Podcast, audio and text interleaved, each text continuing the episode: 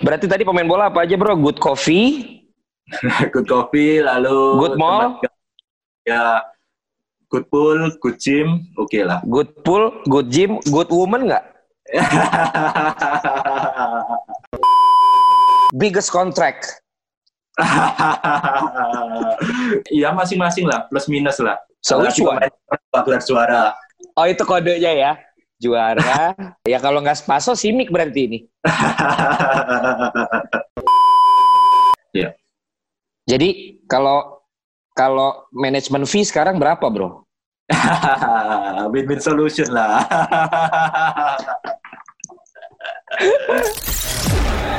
Baik pemirsa, inilah dia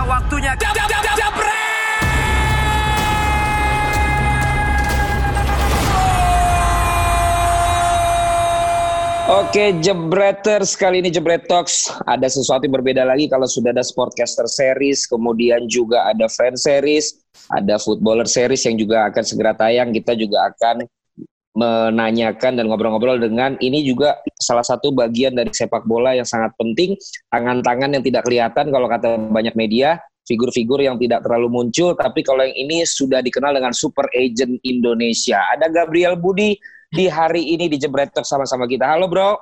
Halo Bang Valen, apa kabarnya di sana? Kabarnya kita dokem aja di rumah nih sambil berharap pandemi ini segera berakhir. Di sana bagaimana? Ya di sini di Surabaya juga work from home hmm. semua, stay at home. Kita ikuti anjuran pemerintah ya supaya pandemi cepat berlalu dan segera jalan sepak bolanya. Amin, amin. Karena udah banyak yang kangen, banyak yang rindu, banyak yang pengen nonton bola, pengen main bola, dan banyak yang kehilangan pekerjaan gara-gara bola gak ada ya. Banyak yang kangen jebret nih, momen gol. Kalau kalau kalau itu sih belum tentu, bro. By the way, baru baru jadi bapak ya? Oh ya, thank you, thank you. selamat ya, selamat ya, bro. Ya, sama-sama, bang. Yes, jadi uh, to the point ini kita make waktunya Mas Budi ini Jebreters karena dia sebenarnya mau ada acara juga sama anak sama istrinya ini. Tapi jadi luangin waktu luar biasa sekali. Langsung aja kalau begitu gue mau tanya ini kok bisa sih akhirnya muncul dan meramaikan dunia perejenan Indonesia di tengah orang-orang lama, bro? Iya, uh, awal mulanya sih saya suka main sepak bola dan basket, tapi saya lebih ke basket. Tapi saya juga dari dulu ngikutin sepak bola lokal. Saya sangat suka sekali uh, karena saya lahir di Surabaya. Uh, saya ngikuti Persebaya zamannya Jackson F. Tiago, Carlos de Melo, Coach Adi Santoso, Anang Maruf, Jatmiko, Uston Nawawi, waktu mereka juara Liga Indonesia dan Jackson jadi top skor. Lalu saya tetap mengikuti sepak bola lokal, sepak bola timnas. Saya juga suka timnas waktu zamannya Kurniawan Dwi Julianto, Piala Tiger, pelatih yang Gulem, hampir saja kita dapat emas kan. Saya ngikuti terus, lalu juga suka sepak bola Asia, Eling, hmm. Korea, Jepang saya ngikuti. Terus saya ngambil uh, S1 di Universitas Kristen Petra, uh, lulus Brand Communication. Lalu uh, saya sebelumnya saya sudah uh, ada beberapa pilihan pekerjaan. Uh, orang tua saya pengusaha, tapi waktu itu juga uh, saya kan mikir kalau kerja itu harus sesuai passion ya.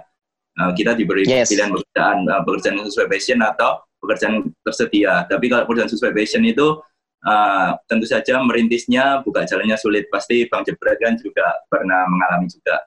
Ya, sampai hari ini, saya, sampai hari ini. saya sangat respect waktu itu dengan Pak Eko Subekti, ya senior agen saya, one of the biggest agent di Indonesia dan di Southeast Asia. Lalu saya juga uh, belajar sama dia. Puji Tuhan saya waktu itu kenal ponaknya dulu. Uh, ponaknya dia, kita bicara loh, ini omku Eko Spekti. Terus, oh itu saya sering lihat di koran.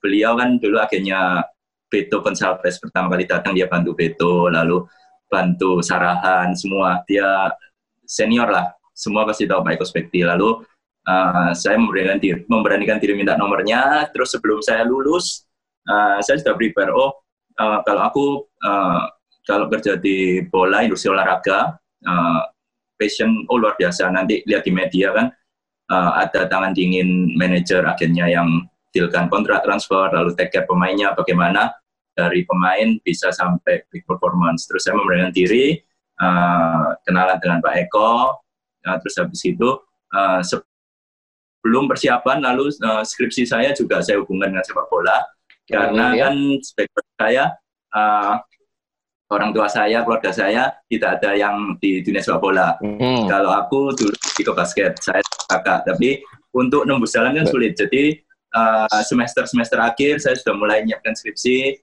tentang rebranding salah satu tim sepak bola. Hmm. Lalu setelah itu kenalan dengan Om Eko, ujian Om Eko luar biasa. Sampai sekarang saya respect. Sampai sekarang saya tetap intat sama dia, komunikasi, berkunjung. Dia kasih surat tugas saya uh, uh, agensi dia Indo Bola Mandiri FIFA License Agent. Hmm. Saya bergabung di sana. Surat tugas pertama di uh, Elik. Nah, saya mantau Elik waktu itu Robbie Fowler masih main di sana. Yeah. Jadi pertama kali ke sana lihat Robbie Fowler latihan tanding, bicara dengan mereka, memperkenalkan diri ya. Perjuangannya sih sulit sih karena kita orang Asia ke sana masih muda. Oh, siapa ini? Tapi ya puji Tuhan jalannya terbuka sampai sekarang. Lah itu berarti di kayak di elik gitu memantau atau memang juga udah menjadi agent di sana nih Indo Scouting dulu. Uh, waktu itu saya scouting dulu. Waktu itu saya scouting dulu itu uh, setelah saya lulus 2010-an. Jadi sekarang hmm. udah 10 tahun lah berkecimpung di sini. 10 tahun hmm. scouting dulu memperkenalkan diri. Lalu setelah itu uh, saya ikut penyegaran license. Pak Eko tunjuk saya, tapi waktu itu situasinya juga sulit karena kan kompetisi terbelah dua, LPI dan ISL.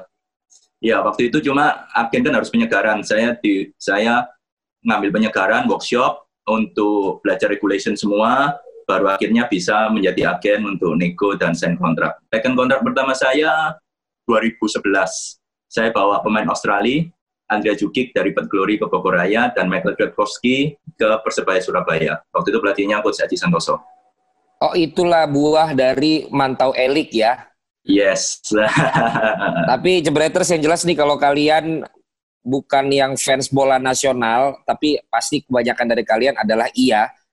Gabriel Budi ini sekarang megang Pacheco, Jamerson, ada Kovalius waktu itu, ada Spaso, ada Marco Simic. Marco Simic, Dutra, Coach Teko ya.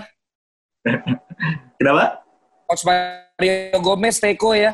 Iya, Gus Maria Gomez, Coach Teko, Ryuji Utomo. Gus Maria Gomez, Teko, Ryuji Utomo, Muklis Adining. Iya.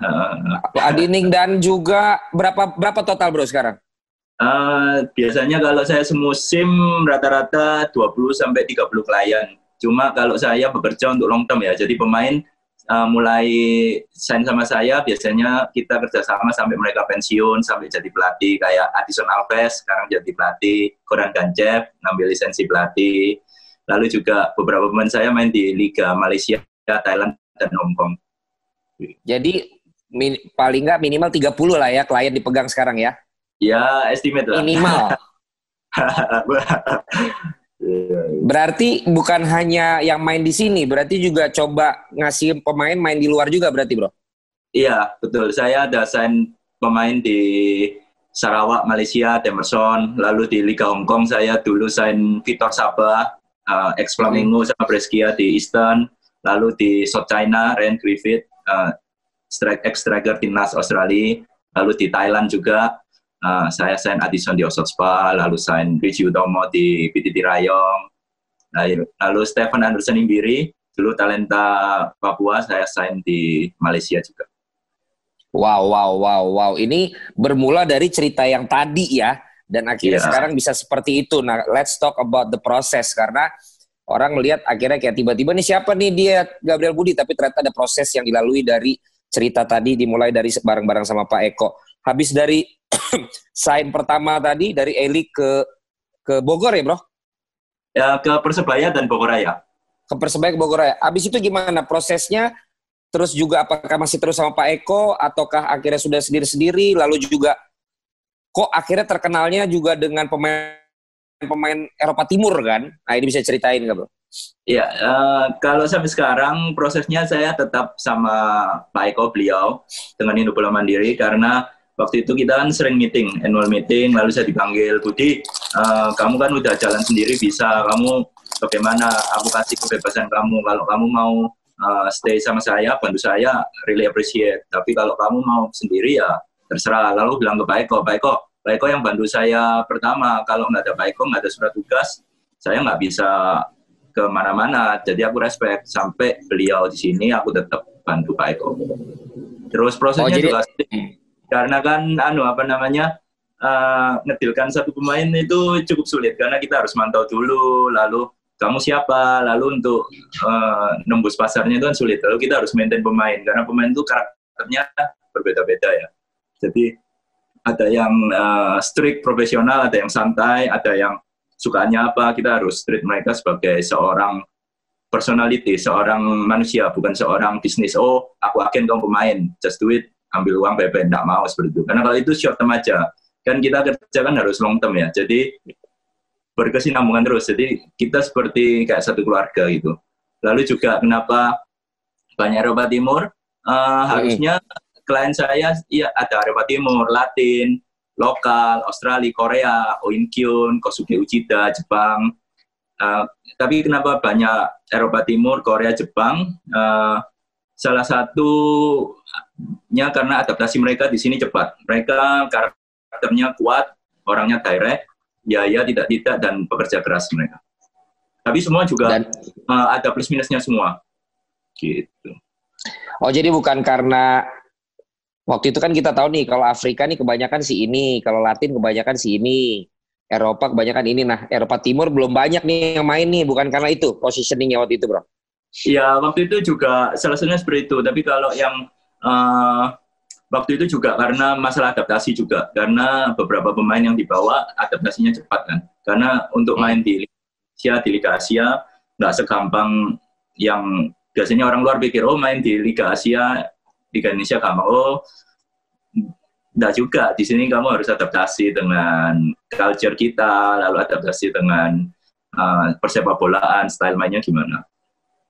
Ah, menarik tadi yang ternyata kita juga banyak tahu nih jadinya nih. Step by stepnya tuh lo bilang kan tadi ternyata bukan cuma do business tapi do human kan humanity-nya kan. Bagaimana lo perlakukan dia sebagai seorang main. Tapi awalnya gimana sih untuk seorang agent ngomong rekrut pemain? Apakah mereka dikontak lewat local agentnya dulu? Atau kita langsung colek mereka?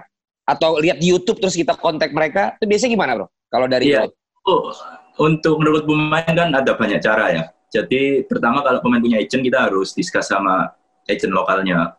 Statusnya pemain ini gimana? Apa namanya? Free transfernya kapan? Karena jujur kalau di sepak bola Asia mereka nggak mau bayar transfer fee karena kita berbeda dengan di Europe ya.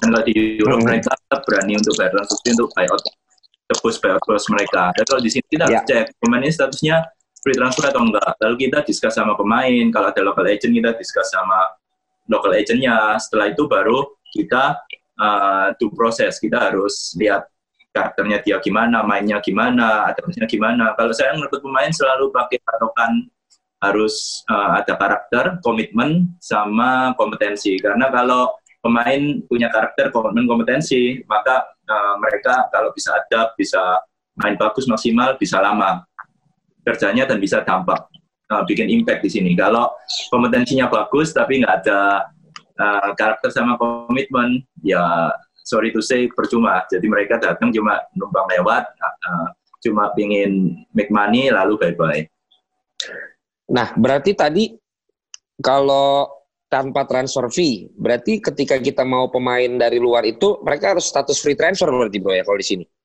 Uh, free transfer atau kalau kita kan harus ikut Bosman rules ya. Kalau six months before the contract expiry kita bisa have rights to negotiate to the other club. Jadi kalau memang uh, enam uh, bulan sebelum kontrak habis, uh, kita bisa manfaatkan itu untuk nego musim depannya kita bawa sebagai pemain baru.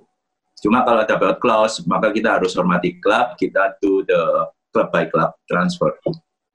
Nah ini akhirnya berisi dan berilmu ini Jebret Talks kali ini ya. Jadi kalau kalian nggak ngerti tadi bahasa Surabaya itu ya, maksudnya kalau bos rules di Eropa itu jebreters kalau enam bulan sebelum berarti pemain udah punya hak buat bernego dengan klub lain. Tapi kalau ada buyout atau ada untuk beli yang namanya dalam kontrak buyout clause itu lo harus uh, bisa klub, klub yang mau beli harus bisa ngambil buyout clause-nya. Kira-kira gitu bro ya? Iya betul betul. Banyak contoh Nah. kasus sih. Iya. Contohnya, contohnya, contohnya siapa? Contohnya kalau kita ambil di Europe ya, kalau uh, Bosman Rules waktu itu Juventus negosiasi dengan Aaron Ramsey itu enam bulan sebelum kontrak habis sudah nego, lalu cepat lalu pembukaan transfer udah lolos tes medis semua, lalu sign kontrak itu transfer uh, data transfer fee. Jadi nanti next stepnya klub baru tinggal nego untuk kontraknya si Aaron Ramsey. Karena Arsenal, karena Arsenalnya dalam enam bulan sebelum itu dengan nawarin kontrak baru ya. Betul. Lalu kalau yang buyout clause diaktifkan, ya contohnya Neymar. Dia ada buyout clause berapa, diaktifkan sama PSG. Jadilah dia pindah ke PSG. Walaupun ceritanya tuh banyak ya ternyata ya. Drama. Ada versi ini, versi itu, versi ini. Nanti kayak gue perlu tanya khusus tentang yang begitu-begitu ke Gabriel Budi nih pasti lebih tahu infonya orang dalamnya pasti lebih tahu kan. Tapi kalau Indonesia bro, ada nggak Hmm. yang bisa menarik untuk lo ceritain siapa ketika mau ngambil dia dengan kondisi apakah dia masih di kontrak atau apa segala macam. Ah, maksudnya untuk transfer yang cukup menarik. Yang lo bawa ke sini, yang lo bawa ke sini, ha. Ah, cerita yang menarik, hmm, pertama itu kalau aku long term long term kerja ya dengan Spaso karena Spaso ah, kan striker dari Serbia Montenegro sampai dia dapat paspor Indonesia dan berkarir di timnas. Jadi ah, kalau hubungan seperti saya sama Spaso itu juga udah lama sekali ya kita kerjasama. Uh, waktu itu dia memang striker tajam house school.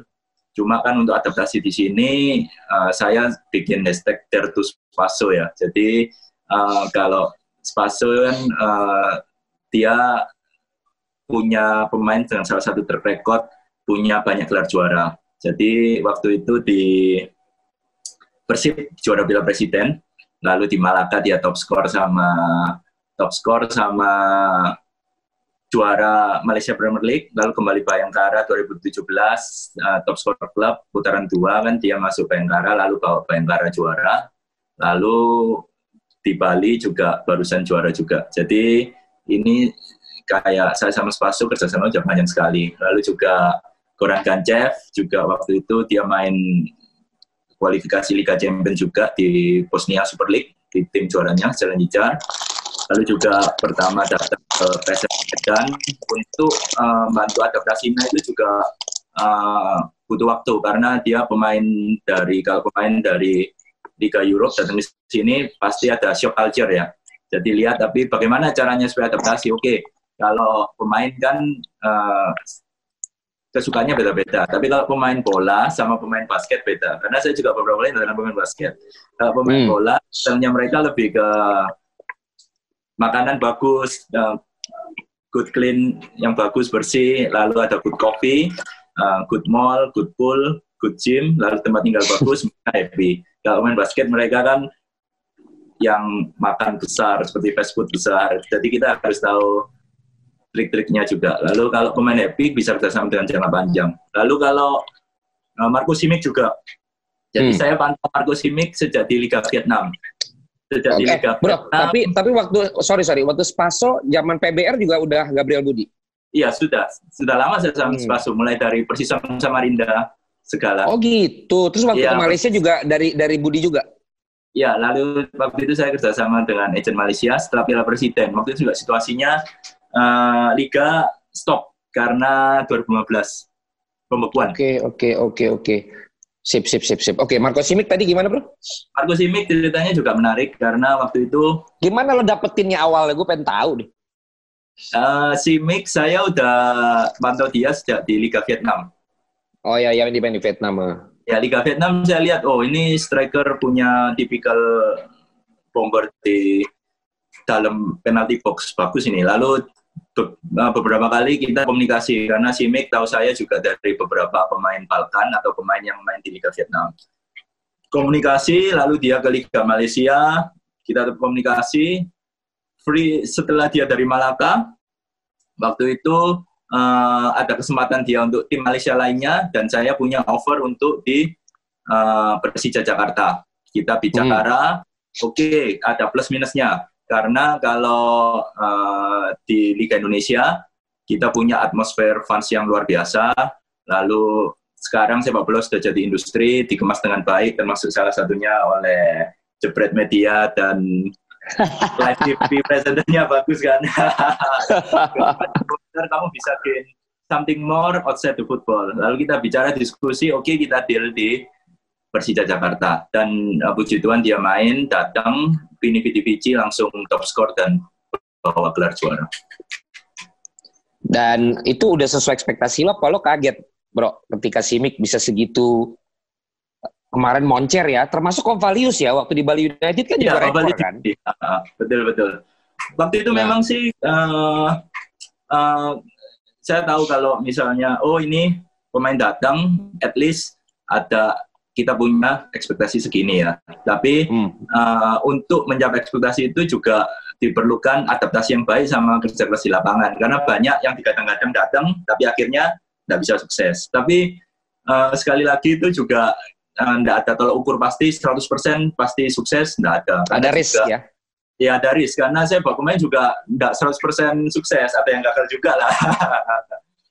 Nah, Terus ada ketika ketika gagal, gagal gitu lu gimana, Bro? Ya gagal kita harus analisa ya. Oh kenapa ini gagal? Nggak cocok kenapa? Kenapa ya harus fair lah. Kalau memang statistik bicara gagal ya gagal.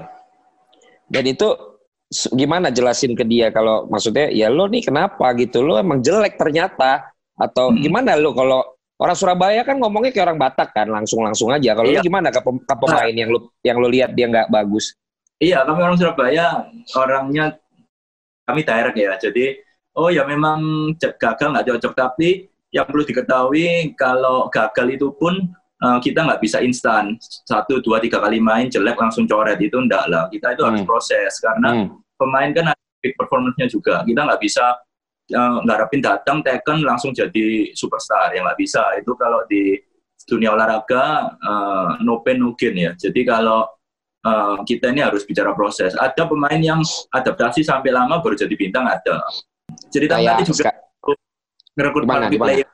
Ya, di Sokora. Di Sokora. Oh iya iya iya. Iya, saya bawa langsung itu negonya cukup lama karena time difference ya. Sama dia kan hmm. uh, waktu itu lagi di Ivoricos Pantai Gading. Terus hmm. juga waktu itu untuk meyakinkan uh, butuh waktu cukup lama karena uh, waktu itu butuh satu minggu aku untuk meyakinkan Sokora. Lima itu sampai, gimana? Le lewat apa? Langsung ke sana? Uh, enggak, itu ada reference pemain yang pernah bareng main sama dia. Jadi dia reference. Okay. Sokora looking forward to see about Indonesia football. Oke, okay, saya hmm. bicara. Habis mm -hmm. itu saya jelaskan situasinya gimana gimana. Waktu itu yang sulit karena time difference ya. Dia di Afrika, saya di Jadi ya mm. butuh perjuangan untuk meyakinkan dia. Ya, kalau ngomongin yang sekarang udah pada jadi nih, bro. Mm -hmm. Ada nggak yang akhirnya star syndrome? Lalu gimana handle-nya? Kayak dia akhirnya minta lebih, dia akhirnya ya kan gue udah berprestasi nih. Itu yeah. lu fasilitasi, lu fasilitasi ke klubnya seperti apa as a agent? Dari lu yeah, atau dari kalau, pemainnya yang minta?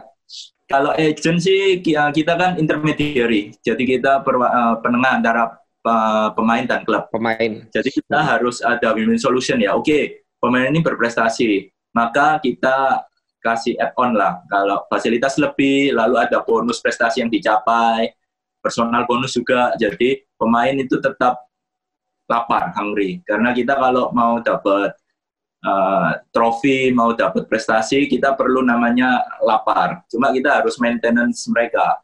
Kalau mereka hmm. udah berlebihan, kita bilang, oh, uh, ya, kamu harus uh, pahami kalau situasinya seperti ini. Jadi kita nggak serta merta oh pokoknya harus dituruti enggak. Tapi kita bicara jujur, oke, okay, kita punya plafon sekian, kita berharap kamu hmm. sekian, supaya kamu hmm. dapat ini, nah, nanti ada add-on segini. Jadi kita sampaikan semua terbuka, oke? Okay?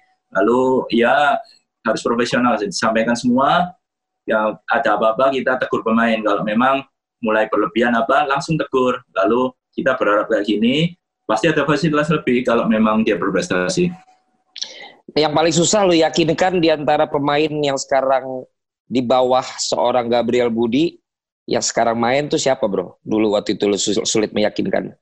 Meyakinkan untuk dibawa ke sini, first time signing. Untuk dibawa ke sini itu yang pertama, kedua yang meyakun, yang paling ngeyel siapa? Jadi dua pertanyaan.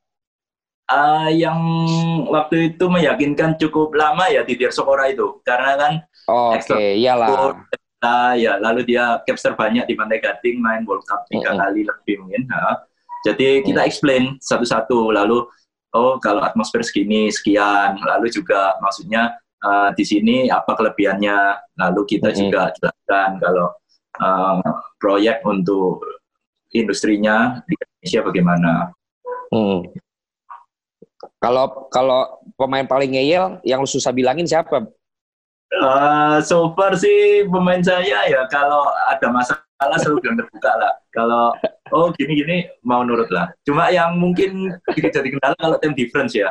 Jadi kalau uh. lagi di grup, lagi di mana Latin, Argentina, Brasil kan waktunya kebalik. Jadi kita harus siap-siap. Oh ya kalau jam sekian, jam ini Asia lagi aktif semua. Saya komunikasi sama pemain Jepang, Korea, lalu yang di Indonesia, Malaysia, Thailand. Tapi kalau uh, mundur 6 jam lagi, Europe, bangun mereka. Itu sekitar jam 3 sore gitu, udah aktif di sana. Jam 3 sore WIB di sana aktif. Lalu kalau Amerika Latin, kebalik lagi, 12 jam lebih gitu. Susahnya ya cuma... Berarti bagi bagi bagi waktunya harus pas kan? Iya betul betul. Nah pemain ada yang minta perhatian lebih nggak? Karena kan lu banyak nih megang. Uh -uh. Apa lokasi juga masing-masing punya asisten lagi atau ya semuanya ke Gabriel Budi? Terus mereka ada yang kayak lo sekarang merhatiinnya, misalnya Simik bilang lo lebih merhatiin Spasol daripada gue lo. Terus Eko bilang lo merhatiin Gomez daripada gue lo. Nah itu gimana? Ryuji bilang, ya. wah lo gimana gak gitu? Iya makanya itu.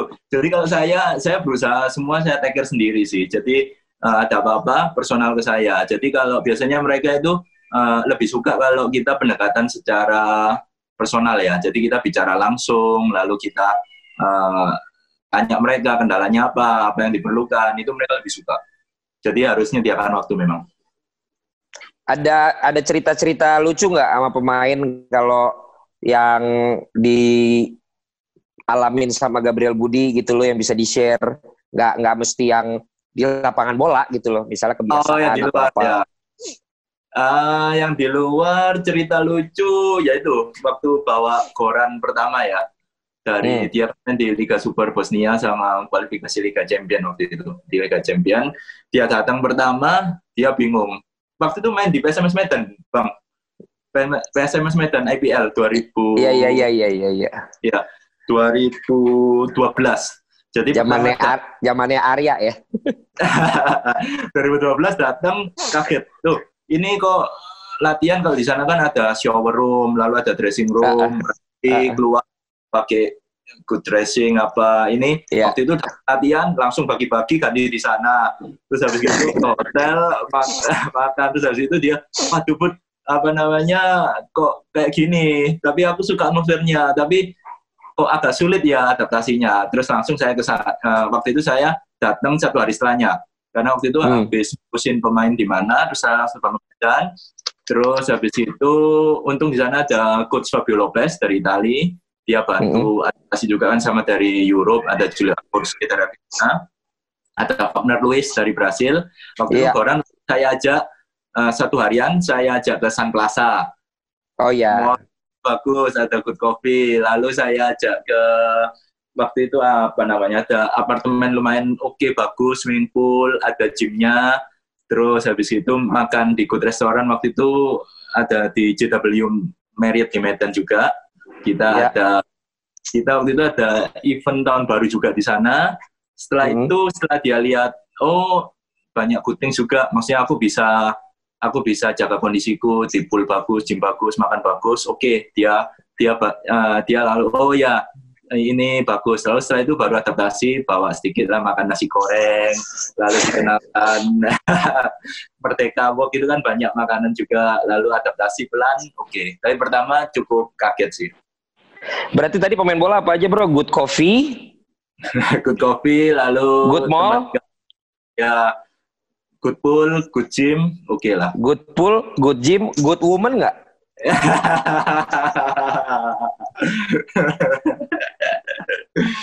Iya iya iya. Ada nggak yang request good woman bro? Ya kalau itu aku serahkan ke privasi pemain masing-masing ya. Cuma kalau aku advice sih ya di lapangan profesional lah, jangan datang telat, jangan. Soalnya kalau dirubah kayaknya ini permintaan yang pertama ya, Bro.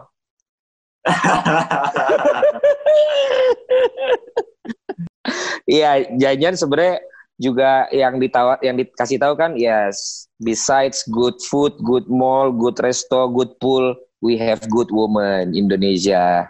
Ya bro ya? Langsung nggak bisa jawab. Nah, itu kan masalah privasi mereka ya. Cuma yang penting jangan sampai mengganggu performa mereka di lapangan. Ya ya itu bukan urusan kita ya Ya betul betul. Ya paling kita bantu menilai lah atau bantu ngasih tahu tempatnya kalau mau kenalan gitu ya bro. Ya ini kira-kira bisa support lu lah. Surabaya Town Square lah lo. Sutos. nah bro itu kalau ngomong tentang pemain satu lagi gue penasaran sih kalau Simic ya. Mm -hmm. Gue lihat tuh makanan dia, pakaian dia, tuh beda sendiri bro. Kalau yang yeah. lain gue lihat akhirnya pada bisa beradaptasi gitu dengan dengan gaya oh udah jadi kayak pemain Indonesia nih gitu. Mm-hmm. Kalau Simic gue lihat makanannya, wine-nya, dress-nya mm. itu really really European player yang kalau kita lihat di media loh. So mm-hmm. apakah dia memang pemain paling ter high maintenance buat lo bro? Uh, kalau menurut saya, saya ngambilnya dari itu ya, uh, especially untuk untuk food ya, karena dia benar-benar jaga badannya. Iya, iya, gua akuin tuh.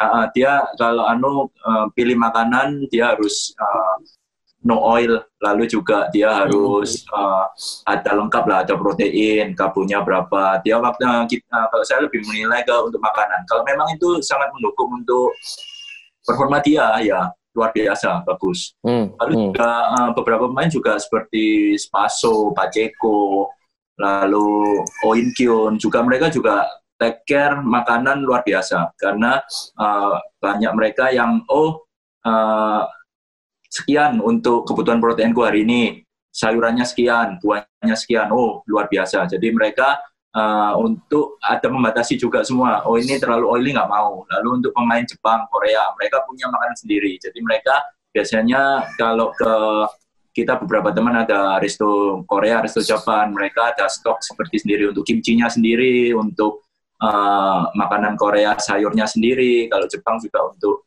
uh, dagingnya sendiri, mereka stok di freezer. Lalu istrinya, keluarganya masak bagus untuk mereka lalu mereka dapat perform. Kan kalau pemain Jepang Korea kan kalau dilihat dari apa uh, daya jelajah semua, mereka termasuk yang paling tinggi kan coveragenya Iya, benar. lalu juga Oin Kyun itu semua juga mereka juga take care badannya, gaya hidupnya, uh, mereka menyesuaikan. Cuma mereka ada hal-hal yang mereka persiapkan secara khusus. Jadi kita maksudnya uh, menilainya juga, uh, oh ya masing-masing pemain punya tahu ukurannya sendiri karena mereka seorang profesional. Untuk gaya itu berpakaian juga karena mereka representasi klub juga representasi siapa mereka di luar. Gitu.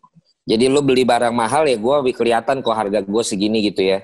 Iya, nanti kan juga bagus untuk value-nya mereka di luar juga. Benar, benar, benar. Kalau kontrak sejauh mana agent me involve dalam dalam review kontrak yang ditawarkan klub, bro?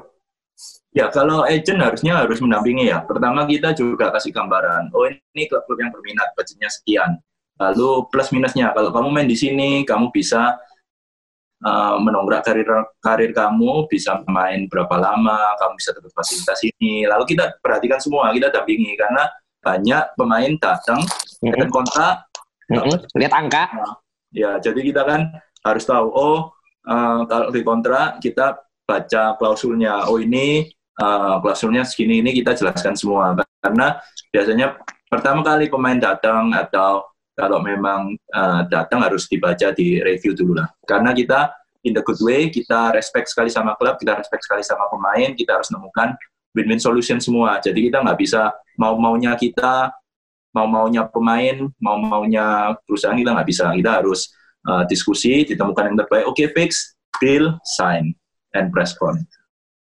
Oh, so who is the most biggest contract? Apa so far atau gimana? per per per this day. Per this day ya masing-masing lah, plus minus lah. Tapi kalau kalau strike ya biasa kalau striker kan ada bonus-bonusnya sendiri sama fasilitasnya. Mm -mm.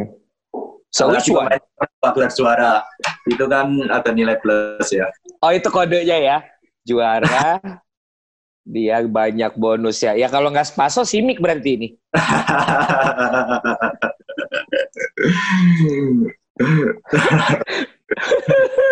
Terus kotanya dua-duanya memenuhi semua good tadi kan?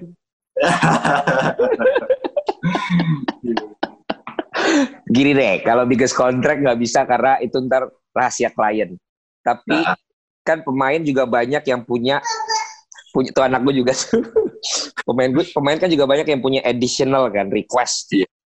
Kalau artis kayak riders lah. Iya riders. Nah. Kalau pemain lo yang ridersnya paling banyak permintaannya siapa bro?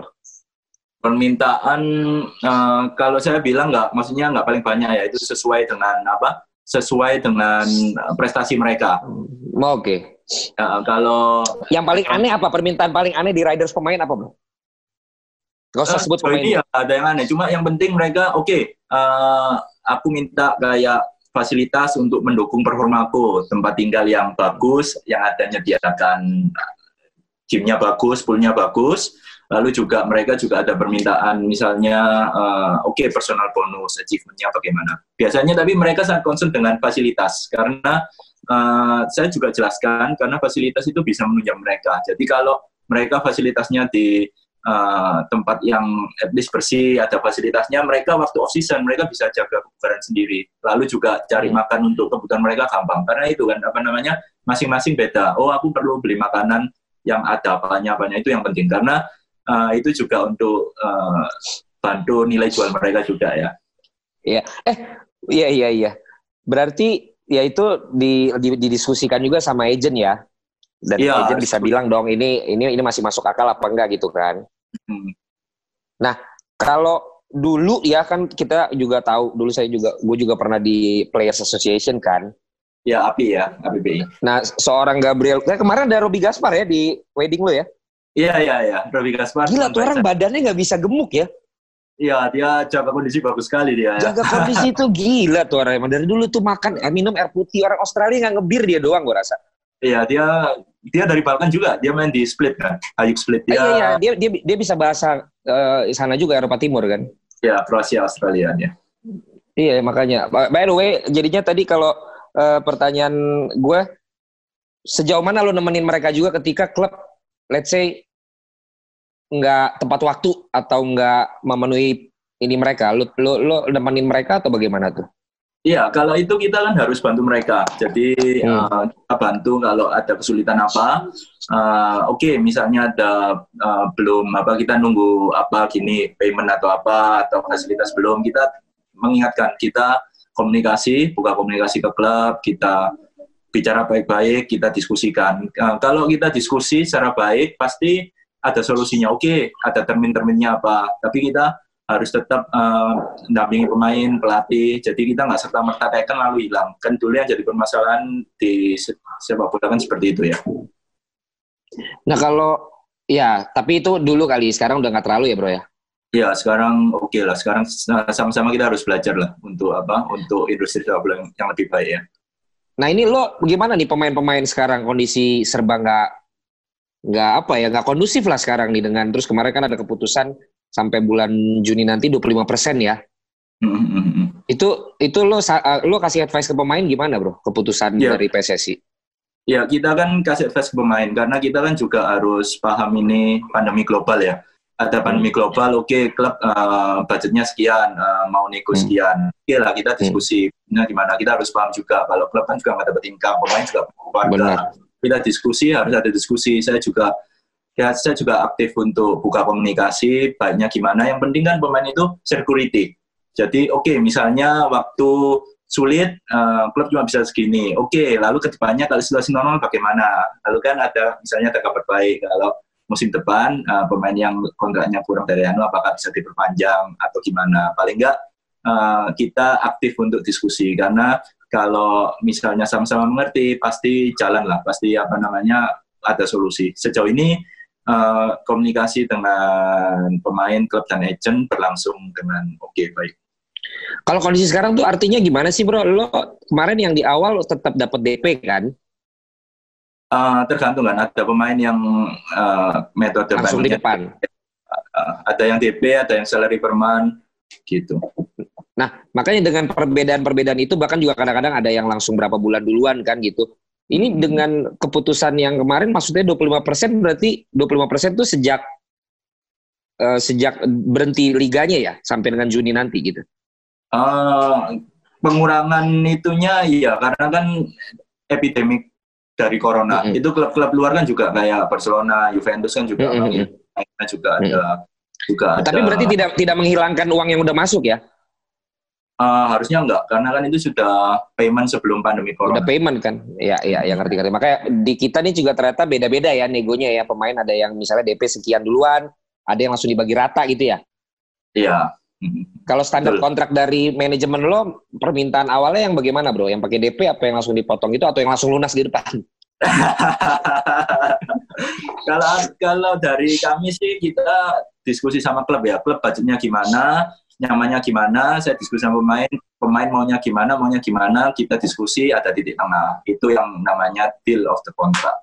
Jadi kita, jadi kami nggak bisa maksakan, oh dari agensiku maunya harus sekian sekian. Nah, kita juga tahu klub budgetnya berapa, planningnya gimana. Kita perlu planning ya, karena kerja itu saya bilang ke pemain kerja itu kita long term, jangan dapat lalu pergi percuma kamu. Kita kerja oke okay, uh, eh, saling menguntungkan lah, win-win solution. Apalagi apalagi dengan sistem kontrak di sini kan sebenarnya bisa dibilang sangat short term dan dan nggak ada transfer kan. Iya. Tapi di sisi lain gue lihat untuk agent juga ini sebuah peluang asal bisa pegang pemain maintain pemainnya dengan baik karena kemungkinan kita pemain bermain di semua klub tuh sepanjang umurnya itu bisa. Iya kan bro? Iya, kalau itu trennya dulu, tapi sekarang juga saya juga kayak Hamka kan di semua klub dia itu udah. Kakak Hamka, jos. Tapi uh, sekarang juga mulai beberapa tahun lalu saya juga diskusi sama klub, kita mau kerja lebih ke jangka panjang, pemain mm -hmm. ada hmm. kontrak panjang, lalu ada mm -hmm. Nanti uh, nanti ke depannya kita juga harus bisa apa kalau ada klub luar berminat kita aktifkan transfer fee-nya kayak Spaso kan diminati Puriram United okay. sudah kirim offer itu karena setelah juara itu Bali kan karena hmm. apa namanya itu ada payout cost-nya semua kita nego. Ke depannya kita berharap industri sepak bola ini bukan cuma uh, short term kontrak, harus kita aktifkan juga transfer fee-nya karena kita kan juga ingin lihat kayak pemain-pemain sukses di negara luar ya. Nah, lo sampai sejauh ini pernah nalangin pemain bro? Kalau ada kesulitan, pernah nalangin nggak waktu di masa-masa kesulitan pemain gitu? Karena kan oh, kan nggak semua pernah. pemain kita sukses kan? Iya pernah, sering beberapa kali kalau kebutuhan apa misalnya tiket tiket keluarga apartemen dulu hotel dulu sering pusing kalau tapi kita harus itu diganti ya bro iya tergantung kita, kita harus itulah harus uh, makanya kita treat pemain sebagai manusia ya oh oke okay, kamu perlu keluarga datang oke okay, datangkan dulu supaya adaptasi makanan apa perlu apa apartemen okay. yang dulu ya. Nanti itulah nanti ada plus minus. ya, jadi jadi jadi lu minta ganti dia apa minta ganti klub? Itu uh, tergantung. Kalau biasanya kan kalau ada kontrak kan di reimburse. Oke oke oke jangan diomongin semua bro. Nanti semua pemain lu yang belum datengin pemain pada minta didatengin sama lu. Oke, ini kita udah mau sampai ke pertanyaan-pertanyaan terakhir nih bro ya. Karena ya, ya banyak banget yang bisa gue explore dari seorang Gabriel Budi tapi pastikan waktunya juga terbatas tahu diri lah gue ya nanti mudah-mudahan kalau senang di interview sama gue bisa di interview lagi kan so ya, far lo udah mulai ke pemain-pemain Indonesia juga bro gue lihat iya visi, visi, visi visi lo gimana nih di let's say five years from from iya ya aku juga maksudnya ingin bantu talenta muda ya talenta nasional juga supaya mereka bisa sukses membawa kebanggaan pemain Indonesia yang sukses di negara orang. kan itu kan Hmm. suatu kebanggaan tersendiri. Uh, Hmm. Puji Tuhan Rizky Utomo waktu itu juara uh, Liga Thailand uh, sama Iya. Titi Rayong lalu promosi. Titi Rayong bagus luar biasa, attitude luar biasa, kerja keras, punya mentality yang strong. Karena yang uh, yang penting dari pemain kita kalau mau sukses negeri orang itu mentality, adaptasi. Kalau pemain bagus tapi di sana nggak bisa adaptasi, pulang. Jadi homesick apa. Tapi kalau makanya harus selektif. Juga waktu itu saya mau uh, bicara serius, punya serius interest proposal offer untuk salah satu wonderkid Indonesia, tapi waktu itu ya nggak tahu kenapa jadi. Waktu itu sudah aku kasih plan luar biasa itu di salah satu tim besar Eropa, The Best Academic, iklimnya tropis, bola pendek, harusnya luar biasa. Tapi nanti mungkin bisa di- cerita-cerita lagi. Ini yang ini yang di mana nih?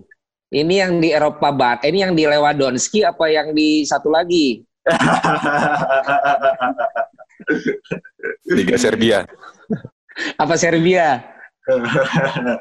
Yang mana, Bro? Yang di Oh. Wonder- bersinar sekali waktu itu. Oh, Kelok 9. Tapi itulah maksudnya kita eh, kalau pemain Indonesia sukses Itu udah di- susah, Bro. Bro, itu udah susah, Bro. sudah jelas itu over keluar semua. Saya pegang, saya nego serius, plop plop plop. Tapi ya nggak apa-apa lah. Apa namanya Tapi- ke depannya Tapi kan ki- kita tahu, Bro, bagaimana yang mengikat siapa kan kita tahu, Bro. eh, nanti ke depan pemain Indonesia pasti ada yang sukses lah di luar. iya dong. Amin, amin. Jadi ternyata nggak semua yang kita pengen eh, kita pengen bantu atau kita pengen ada di dalam manajemen kita bisa kita dapat ya, Bro ya. Dan ini kan Iya. berkaitan dengan ini kan berkaitan dengan juga rekan seprofesi lo. Iya ya. Baik itu yang registered ataupun yang enggak kan gitu kan. Mhm. Kan banyak tuh di sini. Nah, hubungan lo dengan sesama profesi lo di sini gimana, Bro? Hubungan baik sih, sangat baik. Kita juga diskusi kadang. Cuma kan namanya bisnis kita kan nggak tahu apa yang terjadi di baliknya ya. Jadi kan Hmm. kalau saya selalu respect. Kalian nggak ada kalian nggak ada forumnya ya? Jadi masing-masing ada. Kalau dulu itu enak, dulu itu selalu ada workshop, kita ketemu, Hmm. kita. Hmm. Tapi sejak eh, waktu itu ada, maksudnya ada banyak gonyang ganjing juga nggak diaktifkan dulu lagi. Dulu kita saling ketemu, Mm-mm. gitu. Tapi hubungan baik kita saling diskusi juga. Yang memang ada dalam hitungan lo, lu, per- lu perhitungkan tuh siapa aja namanya? Eh, kalau paling respect ya sama Pak Eko Spektia, Om Eko. Sampai sekarang saya Tapi sama ta- tapi Om, Om, Om Eko masih sama lo kan bro? Masih bareng Iya, kan? sama- ah, ah. Lalu Oke, saya itu juga senior sering- banget. eh, beberapa kali Kak Muli telepon Hmm. saya, ya saya, Hmm. saya juga uh, chit-chatan sama mereka kalau datang eh, di Surabaya Jakarta ketemu Metafor Coffee. Gitu. Mhm. Muli ngapain nelfon lo? Mau minta pemain lo? ya kita enggak ya kita bicara diskusi lah. Jadi gue bahasnya Ryuji tuh satu SMA. Iya, Ryuji, Ryuji cerita kok. Ah, Ya di PL. Makanya Iya. saya bilang, ini apa satu-satunya nih pemain nih yang ini nih dari PL bisa masuk timnas. Eh, itu bagus tuh di Ryuji mental kuat ya. Oh, kalau kalau enggak saya keplak salahnya bro. Kan saya senior di PL kan. Tapi masih sama lu nggak bro? Dia masih sama lu Masih. Di di Persija Iya, di sekarang. Persija. Wah mantep banget ya. Jadi ini lima tahun ke depan nggak hanya pemain luar tapi juga pemain Indonesia ya bro ya. Ya, saya juga maksudnya punya visi untuk bantu pemain Indonesia. Benny Okto di Persib Bandung, ex timnas eh, timnas U22 juga semoga bisa bersinar lah. Dia punya Ada attitude. syarat khusus nggak sih masuk tim lo, masuk manajemen lo? Eh, kalau saya lihat selalu ya itu karakter, komitmen sama kompetensi. Jadi saya lihat mau tahu orangnya bagaimana, karakternya, komitmennya gimana, lalu kita analisa skillnya. Gitu. Biasanya lo yang datang apa pemain yang ke lu sekarang kalau lokal? Eh, kalau lokal beberapa banyak yang kontak dulu, beberapa saya yang approach, tapi ya eh, harus ketemu dulu, harus bicara dulu ya. Maksudnya orangnya gimana, gitu. Mhm. Itu habis itu semua lu take care ya.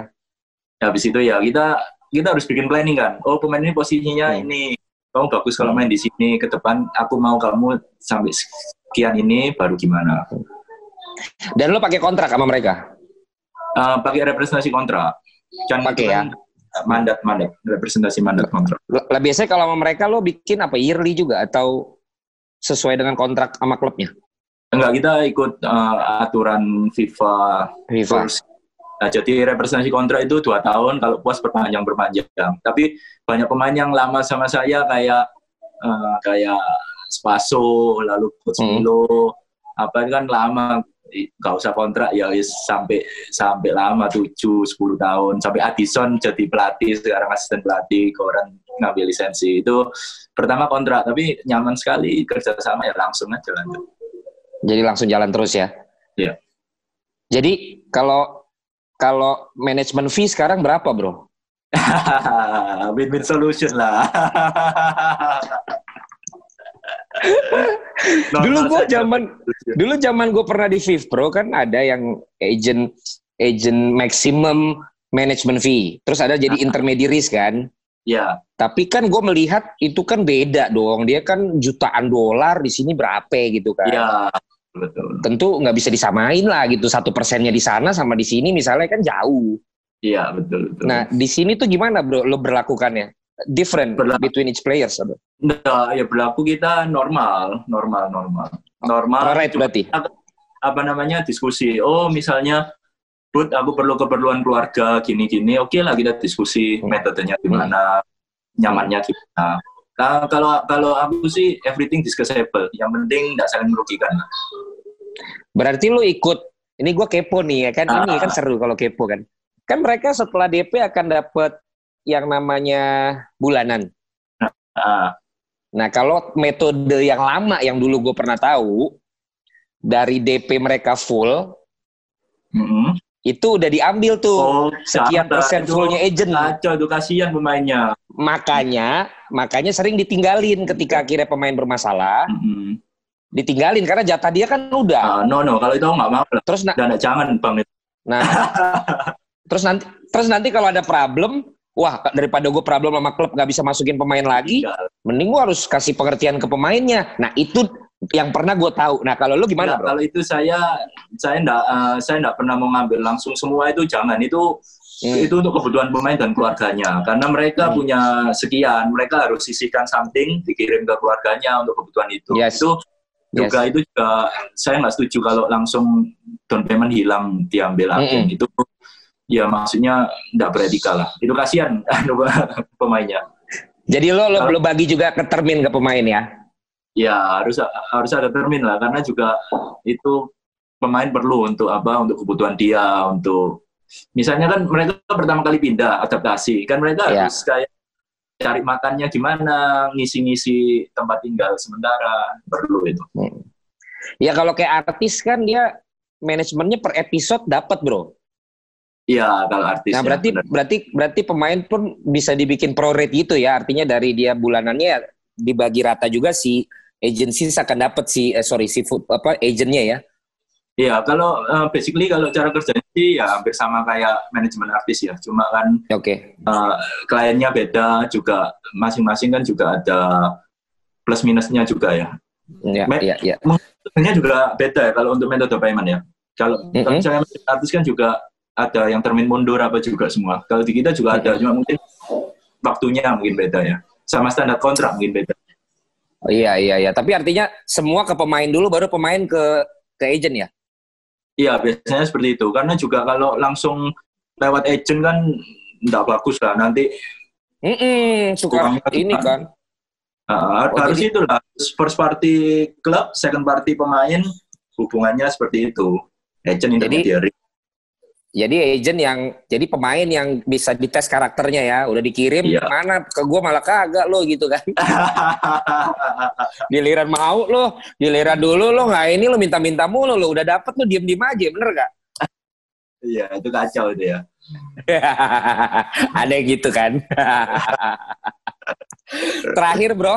Terakhir iya, bro. Uh, gimana lo untuk menjaga eksistensi lo dari 2000 berapa berarti bro 2010 ya? Iya 2010. Dari 2010 sampai hari ini dan visi lo ke depan membangun relationship dengan pemain, dengan klub, dengan federasi dan mungkin dengan supporter masing-masing sebagai football agent mungkin lo bisa share nggak ke kita semua nih gimana sih how to handle itu semua gitu Ya, ini kan sifatnya kita bicara semua stakeholder sepak bola ya. ya Stakeholder industri sepak bola untuk uh, menjaga ke depan eksistensinya tentu kerja harus integrity ya, punya integritas. Karena ya saya selalu tekankan kalau uh, kerja kita mau yang jangka panjang, jangan jangka Yes. pendek. Karena kalau jangka pendek dapat hilang karir langsung habis, nggak boleh itu. Jadi dari awal oke ngerintisnya sulit satu tahun, dua tahun, tiga tahun.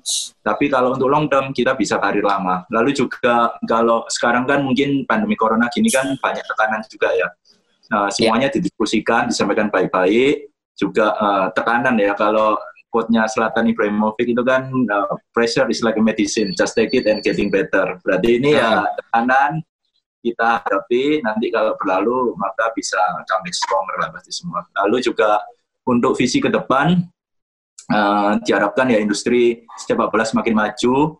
Uh, kita juga harus sukses bukan hanya di domestik tapi di region Southeast Asia, Asia dan bahkan kalau bisa uh, jadi itulah jadi kembali lagi kalau Indonesia diperhitungkan di sepak bola luar. Nah, sangat terakhir karena lu belum bahas. Mem- membangun hubungan sama klubnya lo gimana? Pernah nggak ini? Karena kalau Muli tuh udah denger gue beberapa ada yang bilang, pokoknya gue nggak mau kalau dari Muli.